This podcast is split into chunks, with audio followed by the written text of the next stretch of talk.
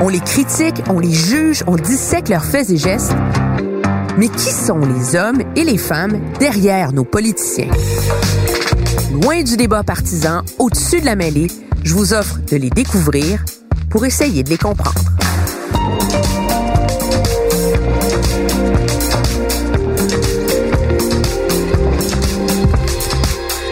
Emmanuel présente Catherine Dorion.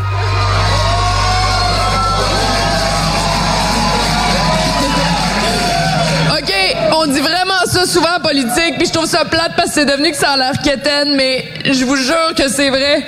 C'est pas moi qui a gagné dans Tachereau, c'est nous autres, c'est tout le monde qui est ici, c'est tout le monde dans Tachereau. Comment oublier la scène, hein, cette soirée spectaculaire pour Québec solidaire? Comment oublier la tuque et le t-shirt au flamant rose de Catherine Dorion le soir de sa victoire dans Tachereau à Québec? C'était la troisième fois qu'elle tentait sa chance.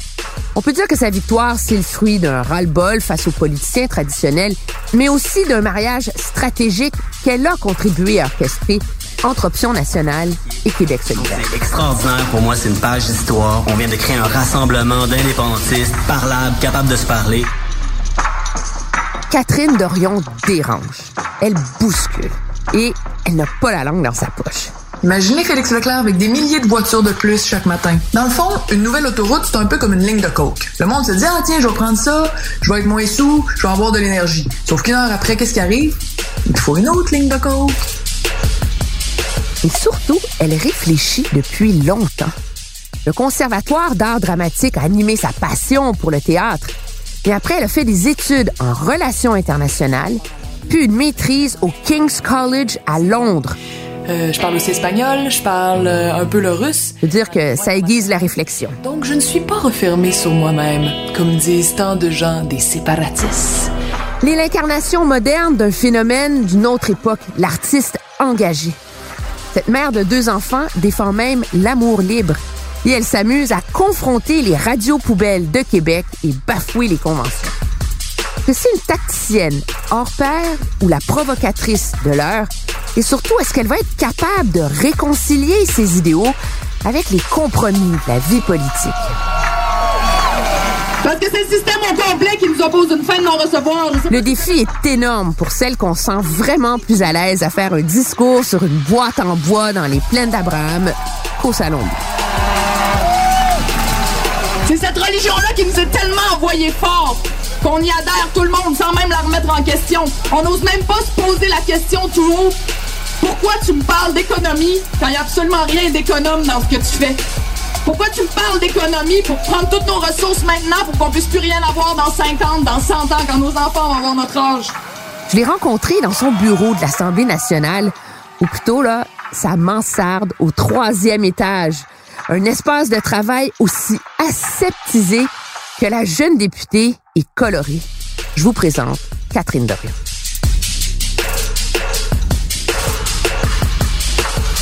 Catherine Dorion, bonjour. Merci Allô? de vous prêter à l'exercice. Ça me fait de vraiment cette plaisir. entrevue. Est-ce que vous êtes aussi intense dans la vie privée que l'image que les gens ont de vous? Je pense que oui. Oui? Ouais. Vous êtes pas reposante? Euh, non, faut que les gens me reposent pour vrai. J'ai besoin de gens reposants autour de moi. C'est ce qui se passe. Êtes-vous confortable ici? Euh, peut-être pas encore. Il va falloir que je fasse mes aises. C'est intimidant, pourquoi? Ben les plafonds sont hauts, c'est écho un peu. euh, c'est c'est l'Assemblée nationale, c'est pas euh, c'est un lieu qui ça ressemble à une église un peu. euh, Tu sais, on sent le, le, le poids des normes, de l'ancienneté, de la rigidité. ça prend un peu de temps avant de se déployer là-dedans, mettons, avec euh, toute son imagination et sa liberté. Est-ce que c'est aussi euh, intimidant que vous l'aviez imaginé? C'est comment, là, ça fait, vous savez, vous êtes présenté trois fois pour être député, là, vous êtes élu, puis là, vous arrivez, là. Non, c'est ce que ça- vous aviez imaginé? Euh, oui, c'est ce que j'avais imaginé. Puis c'est vraiment les lieux qui m'intimident. Quand je dis que ça m'intimide, l'institution m'intimide pas. Tu sais, pour moi les institutions, j'ai jamais trippé là-dessus. Puis je, trouve que c'est les humains qui sont dedans puis ce qu'ils font qui fait que c'est respectable ou non. Tu sais, fait que il y a des choses qui sont impressionnantes, qui sont belles, qui se passent ici. Puis il y a des choses qui sont vraiment pas impressionnantes, qui sont vraiment ordinaires, qui se passent ici aussi. C'est euh, Donc moi j'y vais vraiment d'après l'expérience, tu sais qu'est-ce que je veux, je viens tout juste d'arriver, fait qu'est-ce que je vais vivre, sentir, penser en étant ici, euh, c'est à venir là. Avez-vous peur que cette institution vous, transforme? J'avais vraiment peur tout le long de l'élection, puis ça fait depuis janvier que moi je suis dans la politique à temps plein là, vraiment plein plein plein, puis euh, c'est c'était ma je dirais que c'était ma principale crainte. Puis euh, après le- l'espèce de tourbillon médiatique qui a accompagné disons mon entrée en poste et mais euh, et bon, bref, euh, j'ai euh, vécu ce que ça pouvait être que d'être comme intimidé entre guillemets par la réalité de être une députée, de la réaction que les gens ont à ça. Euh, puis euh, je réalise que je suis euh, plus solide peut-être que je pensais à, à ça. Puis je me sens aussi vraiment liée aux gens avec qui j'ai fait la campagne, aux gens avec qui je je lutte pour plusieurs choses depuis plusieurs années. Puis euh, même ça me ça me rapproche de ces gens-là, fait que je sens que j'ai comme une espèce de rempart qui qui est constitué de gens, de citoyens, de gens qui luttent sur le terrain, d'amis, euh, de puis ça, ça me rassure beaucoup, beaucoup. Tu sais, je suis pas toute seule perdue dans une mer de gens qui pensent complètement différemment de moi. Tu sais, j'ai tout mon crew, là, comme on dit dans le rap. Ça a été difficile, ces controverses-là, sur euh, la tuque, le troisième lien, puis la coke, euh, le- tout ça, ouais. l'auto. euh, Ouais, ouais. Euh, ça a été vraiment intéressant. J'ai, j'ai, euh, Intéressant. Ouais, je suis quelqu'un, je suis une fille d'expérience là, tu sais, longtemps j'ai vu moi j'ai j'ai étudié ma maîtrise c'était en études de la guerre, c'est pas pour rien, c'est parce que je voulais aller travailler dans les extrêmes de l'humain, tu sais là où les choses les plus extrêmes se passent. Puis dans ma vie personnelle, j'ai un petit côté comme ça aussi aux grandes dames de certains de mes amants. Mais euh, j'ai euh, c'est ça tu sais je- j'aime ça puis je suis curieuse de ça puis euh, c'est c'est j'aime rechercher là-dedans fait que là je je suis arrivée à un dans un lieu mettons où euh, où je provoque beaucoup de réactions, j'aurais pas cru que ça provoquerait autant de réactions, puis où euh, je suis vraiment dans l'expérience, si je suis plongée dans réagir à des attaques, euh, euh, me défendre avec des gens, euh, voir comment ça réagit, euh, finalement gagner des batailles, tu sais. Puis euh, ça c'est énormément d'émotions, c'est je suis déstabilisée, je me réstabilise, je sens que je me fais des muscles aussi, je me je deviens plus forte à mesure. Puis euh, tout ça c'est pas de la pensée, c'est pas de l'idéologie, c'est pas euh, c'est pas des, des, des théories politiques. C'est la politique dans, dans, qui te passe à travers le corps parce que tu ressens des émotions, parce que tu, tu, tu, vraiment, t'es dans une forme de lutte psychologique, tu mais qui est réelle, qui a un impact sur toi, qui te transforme. Puis au théâtre, bon, moi je viens du théâtre, on dit une scène intéressante au théâtre, une, ou une pièce intéressante, pour une pièce de théâtre qui vaut quelque chose, faut que les personnages soient transformés entre le début puis la fin. Ça peut pas juste être le quotidien puis il se passe rien, tu sais. Faut qu'il y ait quelque chose qui arrive aux personnages qui transforme les personnages pour toujours. Puis là on puis la vie c'est comme ça. Mais moi j'aime ça quand c'est intense. Fait que là de vivre ça, je trouve ça très intéressant parce que je pense que ça m'en apprend plus sur la politique que 10 des livres qui sont sur ma table de chevet. Vous avez, les gens ont une image de vous comme étant une militante idéologique, idéologique, dogmatique, de gauche, etc. Puis finalement, vous êtes plus dans l'émotion, c'est ça que vous me dites? Ben la, la raison, tu sais, on peut dire, moi je suis aucunement dogmatique pour de vrai. Ceux qui me connaissent, c'est je suis la fille la moins dogmatique de, de du monde. Tu sais, moi j'y vais, je suis sensible, j'aime les humains, j'aime me laisser toucher. Puis les idées politiques que j'ai sont un peu rebelles. ben ils sont pas sont rebelles dans le système dans lequel on vit tu sais je suis pour l'égalité je suis pour euh, euh, prendre soin de l'environnement pour bon on sait quelles sont les idées de Québec solidaire mais moi ces idées là je les ai adoptées parce que c'est ce que mon senti m'a appris au fil des années tu sais je vois moi je suis touchée par les gens qui donnent par les gens qui qui qui s'arrêtent qui sortent de la course folle de toujours juste être tu sais, travailler, travailler, travailler, travailler, puis essayer de performer, puis être meilleur que l'autre à côté. Ça, je trouve ça immensément triste quand je vois ça. Puis quand je vois quelqu'un sortir de ce rythme-là pour pour faire un acte de générosité, ça me touche profondément. Là, c'est pas c'est pas une idée dans ma tête. Là, c'est quelque chose qui vient, qui me des fois souvent. euh, moi, je suis quelqu'un de très sensible. Dans la rue, je vois des des moments, j'ai les larmes aux yeux parce que je trouve ça beau. Puis, je, quand je, suis quand je suis touchée par ces choses-là, puis je vois bien autour de moi que d'autres gens sont touchés par ça, que c'est, je suis pas extraterrestre, on est humain puis ça nous touche. Puis je me dis, moi je voudrais que la vie soit constituée de plus de ces moments-là, puis de moins des moments qui nous éloignent de nous-mêmes, qui nous éloignent de notre senti, du sens de la vie, du, tu sais. Puis quand je pousse cette réflexion-là plus loin, puis que je l'amène dans une réflexion politique, ça donne quelque chose comme la lutte dans laquelle je m'engage avec Québec solidaire. Étiez-vous rebelle quand vous étiez petite? Non, j'étais euh, j'étais un peu rejet à l'école. Au primaire, j'étais vraiment rejet. Euh, Ben, pas vraiment, mais j'étais d'un rejet, tu sais. Mettons, j'étais pas d'un pire rejet, mais j'étais d'un rejet. Euh, Jusqu'en secondaire 4, où là, j'ai commencé à faire du théâtre, ça, j'étais un peu... Bonne demi-heure encore. Mais de... Je vais recommencer où j'étais. Non, mais ça, c'était le, c'était le boss qui était à la porte. Oui, oui, c'est Gabriel.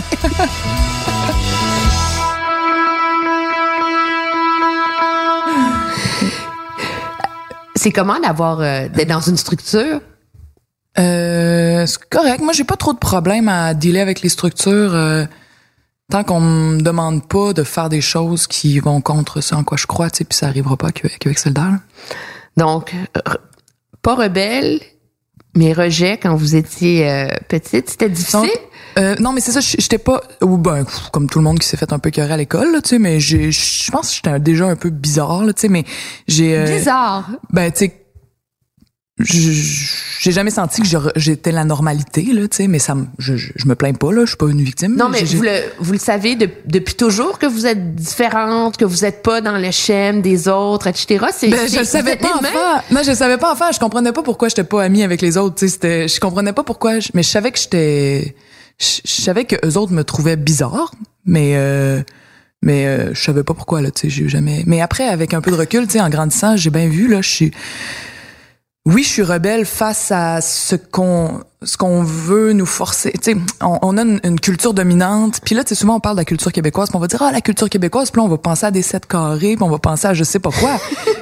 Mais c'est pas ça. En ce moment, la culture québécoise, dans les dernières décennies, elle a été fortement euh, transformée par une culture qui est, euh, euh, qui, bon, disons la culture dominante, qui est pas mal partout en Occident, puis qui, qui, qui donne un peu des, des ordres. Tu sais, dans le fond, tu t'es pas obligé de le faire, personne va te mettre en prison, mais si t'es pas dans l'idée de performance puis d'avoir une job qui rapporte pas mal puis de de, de bien tu sais euh, le chemin est clair là tu après ça faut que t'achètes de l'immobilier puis après ça puis là tu il y a comme plusieurs Étape. étapes qu'il faut Vers le succès. c'est ça qu'on nous incite fortement à suivre puis là c'est psychologique c'est assez sournois depuis qu'on est tout petit c'est ça la- la- les étapes qu'on nous dit ben vas-y va par là puis euh, à moi à un moment donné il y a quelque chose en moi qui fait comme mais j'ai pas le goût ça me tente pas c'est Est-ce pas que ça vos que je parents, veux ils vous, ils vous poussaient vers ça?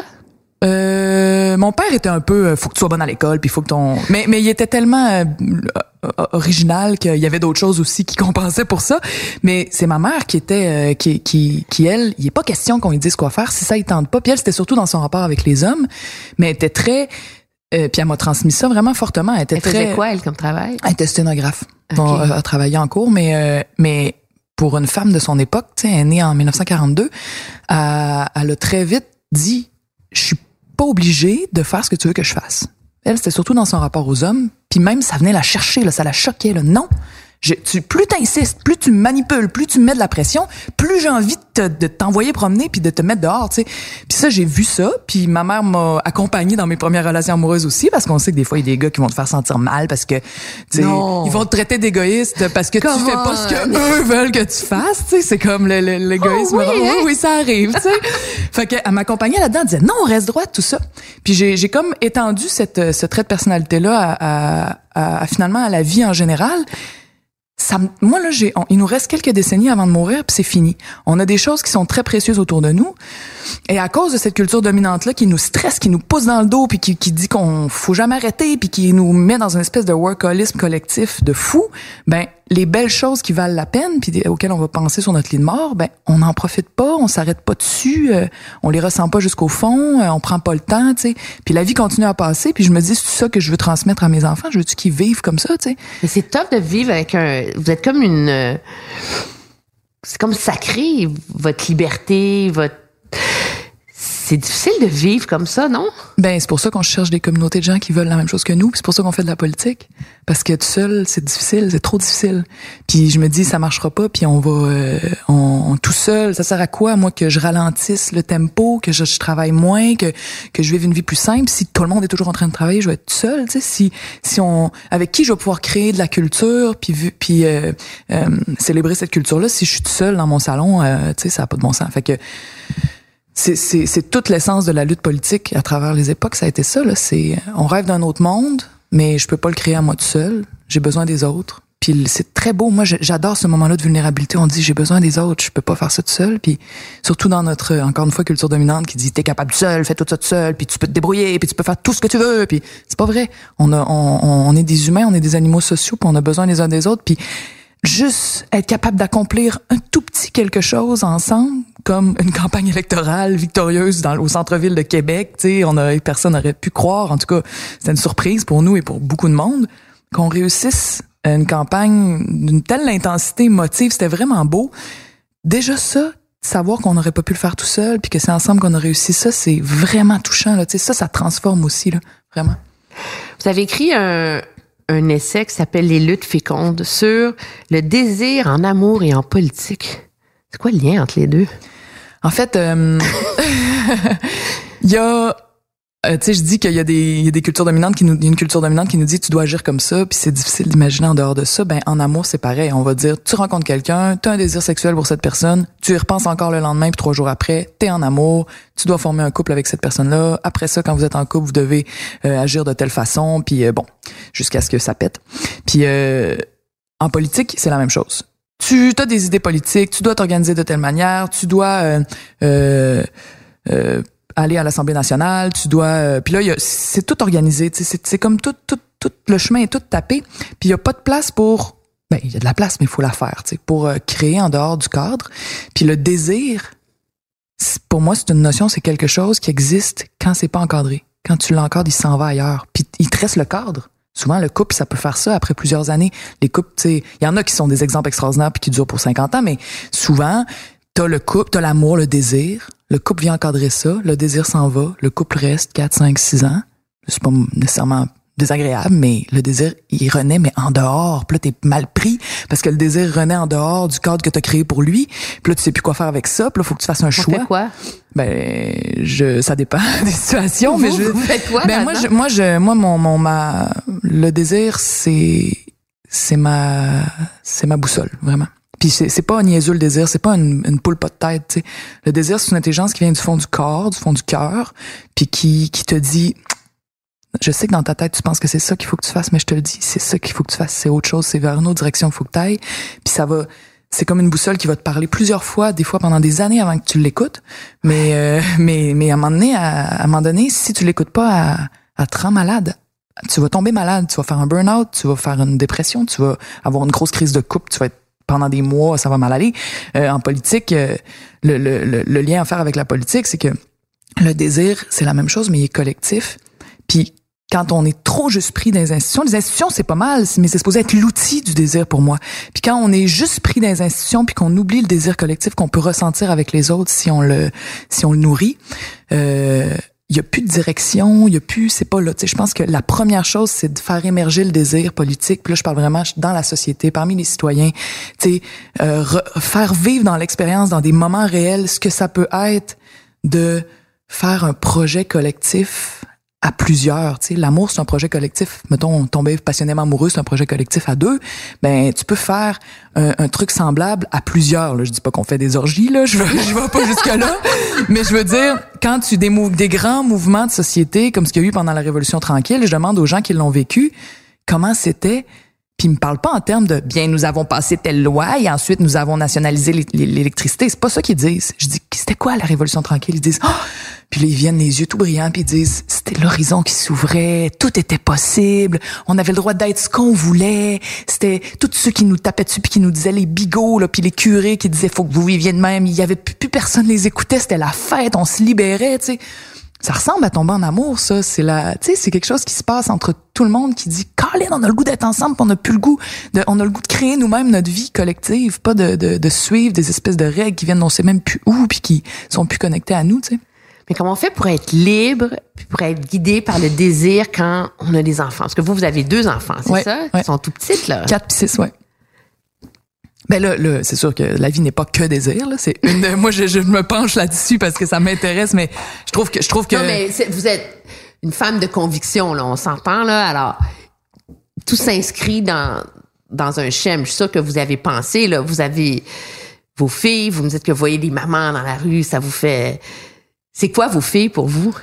Euh, c'est des ben c'est sûr que les deux sont nés du désir là je les ai pas planifiés je me suis dit ah ça me tente c'est momentanément puis c'est arrivé puis euh, c'est avec deux papas différents dont un que, que dont on n'a jamais été en couple ensemble le deuxième qui est un très bon ami à moi on habite à une ruelle de distance puis on a une belle vie, mais euh, les deux enfants, c'est mes deux enfants, c'est euh, c'est ben d'abord c'est c'est un amour, c'est c'est des personnes avec qui je partage. On sait c'est quoi avoir des enfants là. Puis euh, mais mais je trouve ça fascinant à quel point.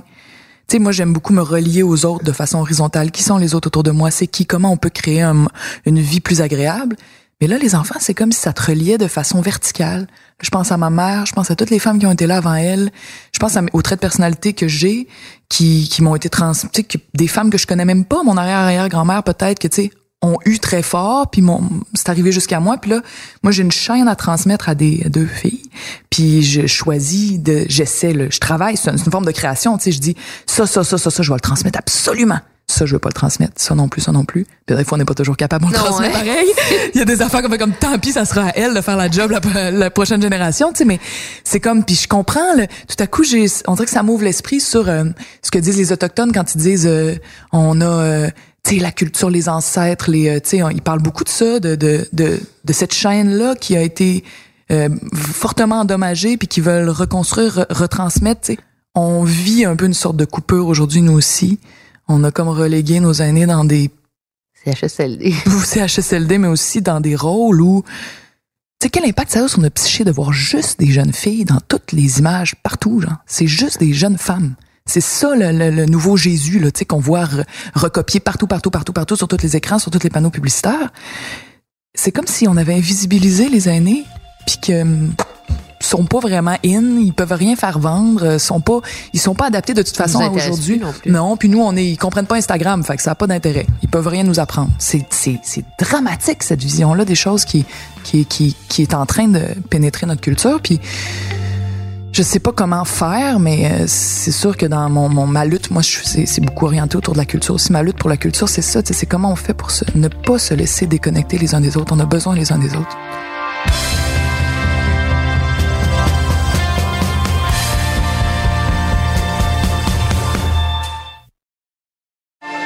C'est quoi une bonne mère pour vous? Hum, c'est. Ouf. Je, je, je, je, le mettrais vraiment dans notre époque, mais c'est euh, être capable de s'arrêter. Là. Mais moi, c'est peut-être bien personnel parce que je, ça va trop vite. Là, Comment vous faites? Euh, je je m'entraîne, puis je réussis vraiment pas tout le temps. là. Je m'entraîne à, à, à, à, ben, en fait, je garde dans mon quand j'ai les enfants, je m'entraîne à ne rien me mettre, à mettre mon téléphone dans le tiroir, à m'arrêter, puis à essayer de leur dire oui le plus souvent possible. Tu quand ils disent veux-tu faire un casse-tête, veux-tu si ça me tente pas tout le temps là, vraiment pas. tu sais genre des fois je fais comme ouais mais si je commence, je suis dans un autre espace-temps, tu sais, je dis, OK, je vais le faire, tu sais, puis là, je le fais, puis mon enfant est tellement contente quand je dis oui, tu sais, c'est tellement mieux que n'importe quel jouet, que n'importe quel euh, trip au e ou je sais pas où, tu sais, c'est, c'est ça qu'ils veulent, ils veulent, puis ça revient à ce que je disais sur la transmission, puis sur les, les aînés, tu sais, ils, ils ont besoin, c'est comme si quasiment animalement, ils ont besoin qu'on leur transmette de la présence des choses, une façon d'être. C'est l'animal en eux dit, maman, euh, transmets-moi, qu'est-ce que tu choisis de me transmettre? Qu'est-ce que vous voulez leur transmettre? Plus, la chose la plus importante? Ah, la connexion avec leurs émotions, puis la capacité de dire non. Il y a trop de, de il y a trop de, le, le, monde autour de nous est plein de sollicitations constantes qui veulent te détourner de toi-même, tu sais. Euh, euh, si on s'écoutait, si on se laissait aller, on passerait, je veux dire, on serait toujours en train d'être euh, dans des mini toxicomanies, mettons, tu sais, toujours pogné sur Facebook. Après ça, on boit avec nos amis. Après ça, c'est des moments qui sont pas désagréables, mais quand est-ce que tu t'arrêtes pour ressentir? C'est euh, ces moments-là sont de plus en plus rares, tu sais, des moments où il y a pas quelque chose à faire, quelque chose à accomplir, quelque chose sur quoi se brancher, quelque chose sur, tu sais. Fait que puis euh, la vie va de plus en plus vite, tu sais, c'est fou, c'est vraiment dur de, de puis les émotions s'en vont. Moi je l'ai appris en théâtre, je me rappelle, tu sais, les profs nous disaient au conservatoire et quand ils voyaient qu'on était juste dans notre tête à être habile, à avoir l'air naturel mais à pas ressentir d'émotion, ils nous disaient arrête-toi. Je ralentis une chose à la fois. Puis quand on les écoutait, ça arrivait, tu sais tout à coup. Puis là, l'émotion arrivait, puis là, c'est l'émotion qui guidait la scène. Puis là, la scène était super bien jouée. Puis là, ton prof, il disait bravo, c'était bon, tu sais.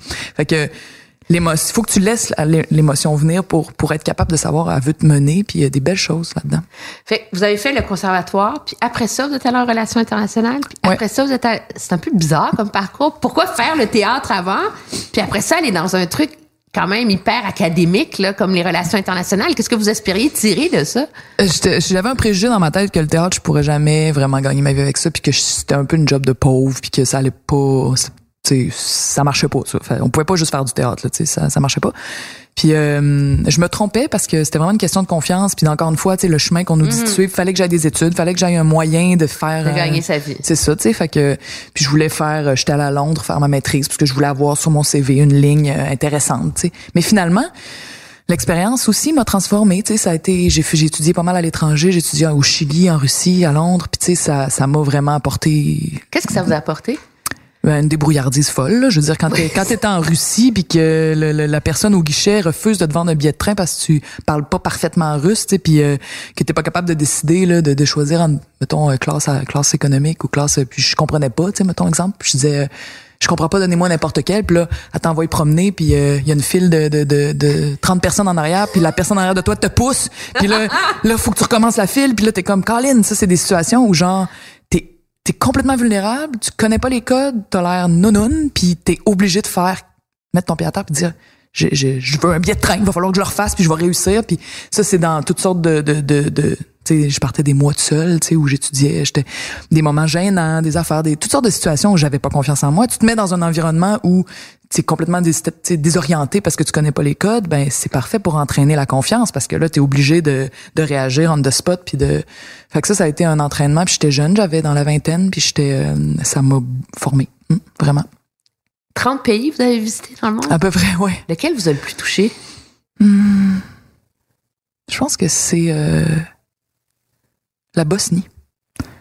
Ah oui? Ouais, parce que j'étais déjà allée en Turquie puis j'avais euh, c'était hein? oui la Turquie c'était c'est magnifique puis j'avais vraiment remarqué que les que, que les Turcs en fait étaient extrêmement accueillants. Tu sais nous au Québec on est très accueillants, on est gentils envers l'étranger, on veut qu'il y ait une bonne opinion de nous.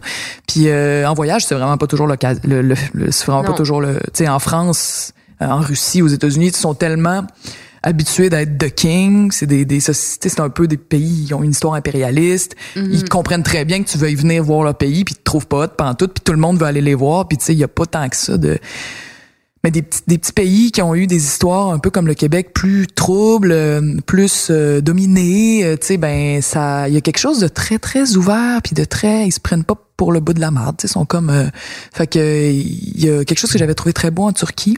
Puis quand je suis arrivée en Bosnie, moi, je suis fascinée par l'histoire des euh, de, de de la chute du communisme, comment ça s'est passé puis tout ça. Bon, en Bosnie, ça a été dramatique, il y a eu une grosse guerre, tout ça là. Après, quand Tito est, mort. Mais euh, puis là, je voyais comme trois trois communautés, la, la catholique, l'orthodoxe, puis la musulmane, essayer de se ramancher une vie, tu sais. Puis euh, avec des, des, des, traces de la guerre un peu partout, puis des vraiment des personnalités différentes d'une communauté à l'autre. Puis euh, je retrouvais chez la communauté musulmane le même le même effort pour accueillir l'étranger, la même curiosité que j'avais vue en Turquie. Puis euh, ce qui est quand même Sarajevo, c'est c'est pas mal le, le, le centre de cette communauté là. Puis euh, c'était euh, c'était vraiment beau. Il y avait quelque chose là-dedans de d'un peuple qui se relève puis qui essaye de se ramancher avec des personnalités différentes puis une ville super belle et accueillante. Est-ce qu'il y a quelque chose d'universel dans la culture? Vous, vous, vous, vous qui êtes intéressé par ça, qui a voyagé partout dans le monde, qui réfléchissez beaucoup, est-ce qu'il y a quelque chose d'universel à la culture? Ben oui, la ben c'est pas en fait ce que j'adore, ce que j'aime de la de culture. manière non intellectuelle, là. Ouais. de... La culture, c'est ce qu'on, c'est, c'est, c'est comme la somme des façons qu'on a d'être ensemble puis de partager. Puis euh, ça, tous les humains le font depuis toujours. On a toujours créé de la culture. C'est comme le, le- le- la somme des insides qu'on développe puis des façons de faire. Quand si on s'associe, si on était pris sur une île déserte, nous, ben euh, on, à un moment donné, on serait tanné de juste jaser. Tu sais. On, se mettrait à essayer de faire d'autres choses. On se mettrait à, fabriquer de l'art, à faire de la musique, à se raconter des histoires, à, à, à danser. on ferait toutes ces choses-là qui ont toujours fait partie de tous les groupes humains. Tu sais, ça a toujours été. Euh, c'est toutes les façons de s'exprimer de l'humain collectivement qui deviennent une espèce de, de terre pour la culture. Puis ce qui est beau, c'est que c'est différent selon chaque groupe humain. Tu sais, chaque culture a sa personnalité puis sa fa- ses façons de faire, puis ses danses. Québec, puis c'est quoi maintenant? Mais au Québec, c'est c'est et puis c'est pour ça aussi que je que je suis en politique puis que je milite. Puis je sais que la culture fait jamais partie du discours politique parce qu'on on la on comprend même pas c'est quoi. Tu sais, en politique, on pense que la culture c'est des spectacles. C'est pas ça. C'est cool des spectacles, puis j'en fais des spectacles, puis j'adore les spectacles, mais la culture, c'est pas aller s'asseoir devant un spectacle de danse. C'est pas juste ça, en tout cas. C'est danser ensemble. Mais là, on est rendu dans, par rapport à l'art à la culture dans le même rapport que pour tout le reste de notre vie. On est devenu des consommateurs ou des producteurs.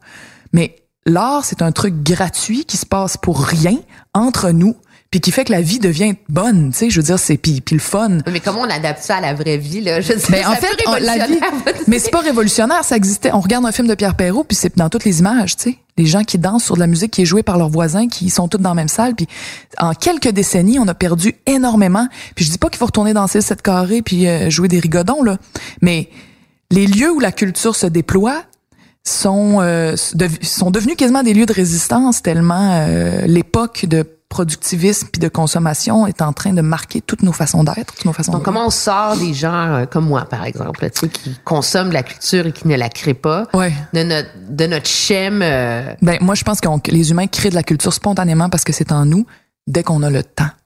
Puis c'est là le- le- la grosse attaque de notre époque, c'est une attaque sur le temps. Le temps est devenu une source d'argent qui doit absolument être rentabilisée. Puis c'est l'obsession de la, de rentabilité qui est dans toutes les choses de la vie. C'est économique, c'est politique, ça. C'est pas nous qui avons décidé qu'on vivrait comme ça. là. C'est un système politique économique qui nous a été imposé. Puis euh, puis donc, le temps est, est, est devenu euh, une denrée tellement rare. Puis la culture se crée quand? Quand une gang de monde qui s'aime passe des heures ensemble avec aucun but. Quand est-ce que ça arrive, ça, dans nos vies? Ça arrive plus, quasiment. C'est très rare. vous créez, vous, comme ça? Euh, les, les moyens que j'ai trouvé de le faire, c'est d'en faire mon métier. Tu sais, je me suis dit bon ben si au moins c'est ma job, ben, je vais arrêter de me faire. euh, tu sais, je veux dire, je vais pouvoir avoir des heures et des heures avec des amis, on va créer quelque chose, mais ça reste dans un but de faire un spectacle qui va marcher, etc. Puis tu sais, je fais des efforts, mettons, euh, je mets de la musique, puis euh, à chaque semaine, j'essaie que une ou deux fois avec les enfants, on danse dans le salon, tu sais, ou que j'y arrive pas fun, tout le ça. temps. Ah oui, c'est le fun. Ça. Puis tu sais, je vois qui souvent, tu sais, on est on est dans une espèce d'événement dehors, il y a des gens qui jouent de la musique, mettons un truc là euh, commandité là où il y a une fête là pour les citoyens. Puis là, genre je dis, je vois tous les parents qui disent à leurs enfants, danse, danse. Puis là, les enfants sont un peu mal, genre, pourquoi je danserais, maman, genre, personne danse. Je vois pas d'adultes danser, jamais. Tu sais, des fois on regarde des vidéos au Brésil ou je sais pas où dans d'autres pays là, tu sais, la Là, communauté on fait danser danse. nos enfants, puis nous, on reste en arrière. C'est ça, tu sais, c'est comme c'est une affaire pour les enfants danser. C'est comme le dessin, c'est comme euh, chanter des chansons, c'est comme pourquoi l'art c'est juste pour les enfants puis après huit ans genre c'est fini pour toujours, ça a pas de bon sens là. Mais je sais que j'ai l'air d'un extraterrestre en ce moment parce que ce discours-là existe pas tant, mais euh, euh, comme j'y tiens vraiment beaucoup puis comme je suis persuadée que ça fait partie du bonheur puis que ça nous rend malade depuis avoir ça dans nos vies, qu'on on, on- psychologiquement on souffre de ça sans trop savoir. Ben je, je, vais, faire ce que je peux pour, pour lutter pour ça.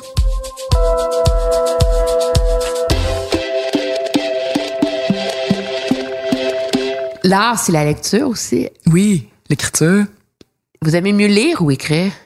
hum, les deux. Quand je lis beaucoup, j'écris plus. Ah oui? Ouais. Vous avez jamais remarqué ça? Ça fait souvent ça. Je, je, je, je dis ça des fois à des amis, puis ils disent Hey, t'as raison, j'ai remarqué ça. Plus on lit, plus on écrit. Qu'est-ce qui est plus difficile? Lire. Ah! Ben oui. Voyons donc. Moi, je trouve, moi, je trouve qu'écrire, c'est plus Pour vrai?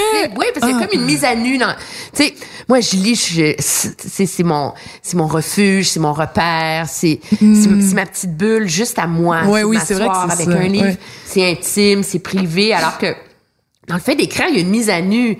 Il y a, tu, tu te révèles et tu, tu t'exposes au jugement des autres. Ben, ben quand t'écris, t'es pas obligé de le montrer après, là. Ouais, c'est vrai. Moi, j'écris pour publier. Ouais, c'est ça. Écris un journal, c'est tellement le fun. T'écris justement ce Non, que tu c'est publierais gênant. Ben, t'es, vous, excuse, je dis tu. vous, êtes toute seule avec vous-même, tu sais. Puis c'est gênant, c'est pas gênant. Si c'est gênant face à vous-même, ça veut dire c'est bon, vous êtes sur la bonne voie. Oui, mais Vous êtes en train de vous révéler à non, mais vous vous-même. avez, vous avez jamais comme écrit dans un journal, puis vous le relisez euh, un mois plus tard, vous dites, mon Dieu, c'était Ah oui. nul, ça se peut pas. Oui, mais euh, je, je, c'est pas grave parce que c'est, c'est un exercice de, de, c'est gênant. Ben, c'est- c'est intéressant. Si c'est gênant, ça veut dire qu'on est gêné face à soi-même, donc faut, faut travailler là-dessus. Non, non, faut développer une, une, c'est quoi le, le mot là, euh, une espèce d'amitié envers soi-même, tu sais. Parce qu'on est dans notre tête, on est tout le temps en train de se juger puis se dire qu'on n'est pas correct. Mais tu sais, si une amie se promenait à côté de nous en nous disant ce qu'on se dit à nous-mêmes, genre, voyons, t'as mal l'air conne. Voyons, non, c'est bien là de ta jupe. Voyons, non, non, tu sais. C'est, on, on, on la flusherait, cette amie-là. Je veux dire, ça, ça, ça prendrait pas de temps qu'on voudrait plus qu'elle soit dans notre vie. Mais nous, on est comme ça avec nous-mêmes, tout le temps en train de se juger puis de se taper sa tête. Fait que, le- je trouve que le journal, c'est une bonne façon de faire, calme-toi, là, t'es juste un être humain, ça va bien, tu t'essayes, tu fais de ton mieux, puis euh, tu sais, ben oui, t'es pas parfaite, c'est pas grave, tu sais. C'est un entraînement à être comme Alors pourquoi lire, c'est plus difficile? ben, il faut ce qu'on. Moi, j'ai, un petit côté. euh, ça va vraiment vite dans ma tête. Là. J'ai de la misère Ah des oui, fois. Ouais. j'ai de la misère à m'arrêter puis à suivre quelque chose. Imaginez au Parlement. Mais genre, euh, j'ai de la misère à comme la suivre la pensée. Il faut que je me calme. C'est comme les pre- 15 premières minutes de lecture. C'est un entraînement à me remettre sur le rythme de la lecture plutôt que mes mille pensées qui. euh, Est-ce que est-ce que des livres que vous avez relus, qui vous ont marqué, qui, qui vous habitent là toujours? Ah oui, il y en a beaucoup. Mais euh, un de ceux, c'est très classique, là, c'est Terre des hommes de Saint-Exupéry. Un livre vraiment humaniste où euh, il dit la Terre nous en apprend plus que n'importe quel livre parce qu'elle nous résiste. C'est le premier, une des premières phrases du livre. Puis tu sais, il raconte comment lui, en tant qu'aviateur, qui s'est perdu dans le désert, un de ses amis qui s'est perdu dans les montagnes, tu sais, comment l'humain est, comment l'humain est vulnérable, comment il est beau dans sa vulnérabilité, puis comment, euh, ah, il y a tellement d'amour pour l'humain dans ce livre-là, c'est, ça réconcilie. Vous vivez dans vos émotions, dans la générosité, dans dans tout ça. Est-ce que vous avez peur de vous perdre en politique? Hmm, non, j'ai pas peur de me perdre en politique. Je pense que c'est un endroit où on peut trouver des des nécessaires camarades là, euh, c'est fatigant d'être seul à résister face aux choses dans le monde qui nous rendent qui nous plaisent pas, tu sais. C'est fatigant puis ça ça fatigue tellement que ça crée beaucoup de cynisme. Les gens sont là, il y a rien à faire. C'est de la merde, on sera jamais capable, les humains sont un cancer, tu sais pour la planète, sais, tu dis ben oui, je comprends que tu penses de même si tu penses que c'est tout seul que tu vas y arriver ou pas, tu sais. Mais il faut développer des liens, on n'a pas le choix, puis on est tous différents, sais. Dans QS, les gens, on est très très divers, il y a pas grand monde qui se ressemble. On est vraiment divers dans juste juste le caucus des députés. C'est je trouve ça extraordinaire des gens que j'aurais pas ou la gang avec qui j'ai fait la campagne, c'est des gens que j'aurais avec qui j'aurais pas passé du temps dans ma job nécessairement, c'est pas des artistes comme moi, c'est pas j'aurais ça serait pas devenu mes amis nécessairement, mais à travers la lutte, tu as plusieurs personnalités donc regards donc talents différents qui se mettent ensemble dans un but commun. Puis je recite encore Saint-Exupéry quand il dit l'amour c'est pas se regarder l'un l'autre, c'est regarder ensemble dans la même direction. Ben là on, on, on imagine un avenir qu'on est qu'on commence à C'est fabriquer. très idéaliste là votre vision de Ben, ça là. Sinon Je veux dire, c'est pas comme ça la politique. C'est pas euh, vous, a- vous, a- vous allez réussir à entretenir ça dans les dans les, les déchirements du caucus, dans les prises de position avec lesquelles vous êtes pas d'accord, Ouais. dans la petite politique qui doit exister même à Québec solidaire là, malgré tu sais. Ben, ces choses-là font partie de la vie politique, mais si je suis idéaliste, c'est parce que je sais que d'autres mondes ont réussi ça avant moi, tu sais. Je, je reviens encore sur la Révolution tranquille, puis je reviens, sur- on peut parler de ce qui s'est passé ailleurs euh, dans le monde il y a pas si longtemps, là. Même le printemps érable, ça a été extrêmement beau comme vécu pour beaucoup de monde, là. Puis euh, formateur aussi, puis euh, ce qu'on a vu Bernie Sanders aux États-Unis, euh, des mouvements semblables en Europe. Cette, euh, cette, cet idéal-là de juste créer des moments qui nous rassemblent et qui nous mettent tous ensemble à la création d'un monde qu'on trouve plus vivable. Juste ça, ça se peut, ça arrive, ça arrive euh, souvent, tu sais, dans les dans l'histoire. Puis c'est arrivé il y a pas si longtemps que ça au Québec, puis ça va arriver encore. On voit bien l'espèce de ras-le-bol. Il y a du désir en ce moment dans la société québécoise pour quelque chose d'autre Ouais. que ce qui nous est imposé. Ce désir-là, si on trouve le moyen de, puis on est en train, tu sais, si on trouve le moyen de l'allumer, puis je, je veux pas ne pas être idéaliste parce que ça voudrait dire à- assumer qu'il y a rien de possible, mais on le voit qu'il y a des choses possibles dans dans un. Ça fait pas si longtemps que ça là que les choses ont levé, puis Pourquoi la tuque?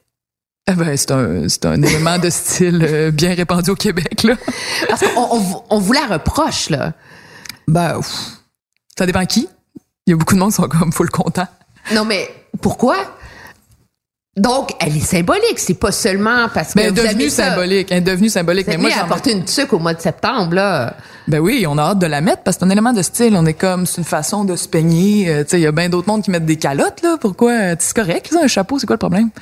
Mais quand je l'ai mis, je l'ai mis parce que, je veux dire, tu sais, on aurait, vous pouvez regarder les images de la salle ce soir-là. Il y avait le corps du monde qui avait une tuque, là. C'est, ça fait, il y a beaucoup d'artistes, de, de monde du communautaire, euh, des gens qui vivent en ville. euh, Alors, ça va être difficile de se soumettre au code de l'Assemblée nationale? Ben, il y a pas tellement de codes vestimentaires pour les Pour femmes. les femmes, hein, vous Ouais. êtes- c'est un des seuls trucs. euh, Ouais. votre premier projet de loi, ça va être quoi? Un des trucs que j'aimerais qu'il passe, c'est que, ben, tu sais, c'est sûr que là, on n'est pas au pouvoir, puis tu sais, euh, c'est très limité ce qu'on peut faire. C'est très, très, très, très, très, très rare qu'un projet de loi déposé par un parti qui est pas au pouvoir passe. Quoique Françoise David a réussi à le faire. Mais euh, ça serait le logement pour les aînés qui, qui puisse qu'on puisse garantir qu'il y ait des, des fonds pour des OSBL euh, qui euh, qui sont qui viennent de la base donc des aînés qui s'organisent ensemble puissent proposer des projets intelligents ou euh, innovateurs pour dire euh, on veut des logements sociaux donc à beaucoup qui à qui répondent à nos besoins. Il pourrait y avoir un euh, un par un professionnel par exemple qui je sais pas en santé qui qui vit là aussi et qui dont le travail est de faire sa tournée euh, auprès des, des habitants qui sont là.